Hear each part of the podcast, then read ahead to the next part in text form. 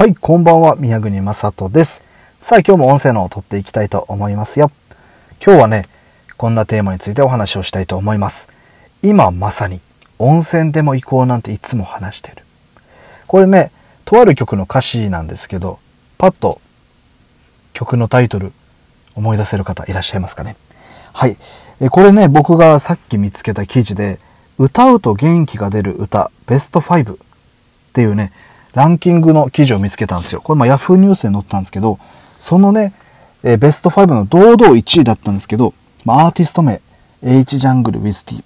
with T、曲名が Wow Wow Tonight。時には起こせよムーブメント。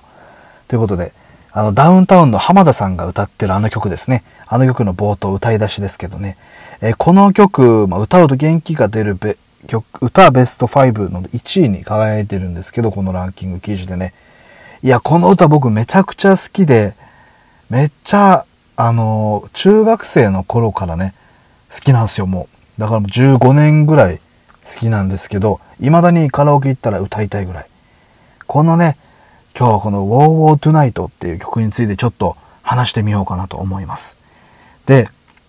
タイトルに今まさに温泉でも行こうなんていつも話してるなんてつけましたが、結構ね最近本当に落ち着いたら飲みに行きたいねっていうワード、皆さんの周りでも飛び交ってないですか？このま新型ウイルスのね、状況下の中で、まあ、なかなか飲みにもね、あの、気軽に行けないというか、で、旅行とかも結構な判断とか決断を迫られる。まあ、その中でね、まあ、落ち着いたら温泉でも行こうねとか、落ち着いたら飲みに行きたいねなんて話してると思うんですけども、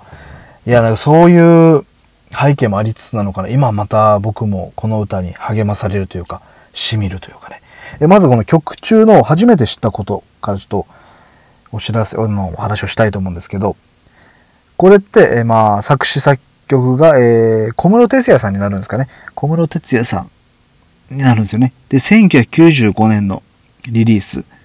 ことなんですけど、まあ、このランキングのポイントとして、コミックソングと思いきや、え、働き盛りの男性がふと立ち止まった瞬間を切り取ったサラリーマン応援ソング。サビで仲間と大合唱できるのも元気が出るポイントということで。そう、間違いないですよね。だからもう15の時に僕刺さりましたけど、それがね、今31歳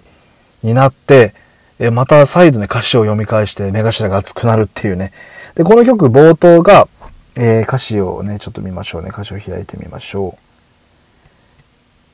う。えー、一番歌い出しがたまにはこうして肩を並べて飲んで、ほんの少しだけ立ち止まってみたいよ。で、まあ 2A で温泉でも行こうなんていつも話してる落ち着いた仲間で行こうなんてでも、ってまあ感じなんですけど、この曲中に出てくる温泉ってやつって、小室哲也さん曰く、吉田拓郎さんの旅の宿っていう歌で描写している温泉のことなんですって。これ知らなかった。で、吉田拓郎さんといえば、70年代、1970年代のポップアイコンですよね。で、その当時、小室哲也さんが作詞作曲をした90年代当時、まあ到底叶わないよななんて思っていた吉田拓郎さんへのリスペクトを込めてね、小室さんが当時の世界観を、90年代にこの温泉っていう言葉を使って吉田拓郎さんへの、えー、リスペクトを表したんです、表せ、表したんですって、旅の宿ってところをね。で、この、すごいエピソードがあって、で、この小室哲哉さんが後に MC を務めた音楽番組でゲストで吉田拓郎さんが来たんですって、いらっしゃって、お前の曲でね、一曲だけすごいいいと思う曲があるんだよ。俺は、ウォーボートナイト大好きだ。吉田拓郎さんおっしゃったんですって。これすごいですよね。いやーなんかいいエピソードと思って、いい曲にはいいエピソードがついてますね。なんで思ったりもしたんですけど、今日はね、僕が好きなこの曲の歌詞についてね、ちょっと話していきたいかなと思うんですけど、まあ、いっぱいあるんですよ。いっぱいあるんです、この曲の歌詞の好きな部分。ただ、特に好きな歌詞を2つだけ紹介させてください。まあ、全部大体好きなんですけどね。がっかりさせない自分、がっかりさせない期待に応えて、っていうあの、まあ、ラップの部分も好きですし。ラップの部分も好きですけど、何よりも好きなのは、この2箇所です。えー、読み上げさせてもらいます。ほんのひとときでも自分がどれだけやったか、窓に映ってる素顔を褒めろ。ここですよ。結構曲の終盤に来るんですけどね、この窓に映ってるって聞くと電車の窓ですよね。会社で働いて遅くまで働いて帰りの電車の窓、パッと窓を見ると自分の疲れた顔が映ってる。きっとそれが僕の素顔なんでしょう。ただね、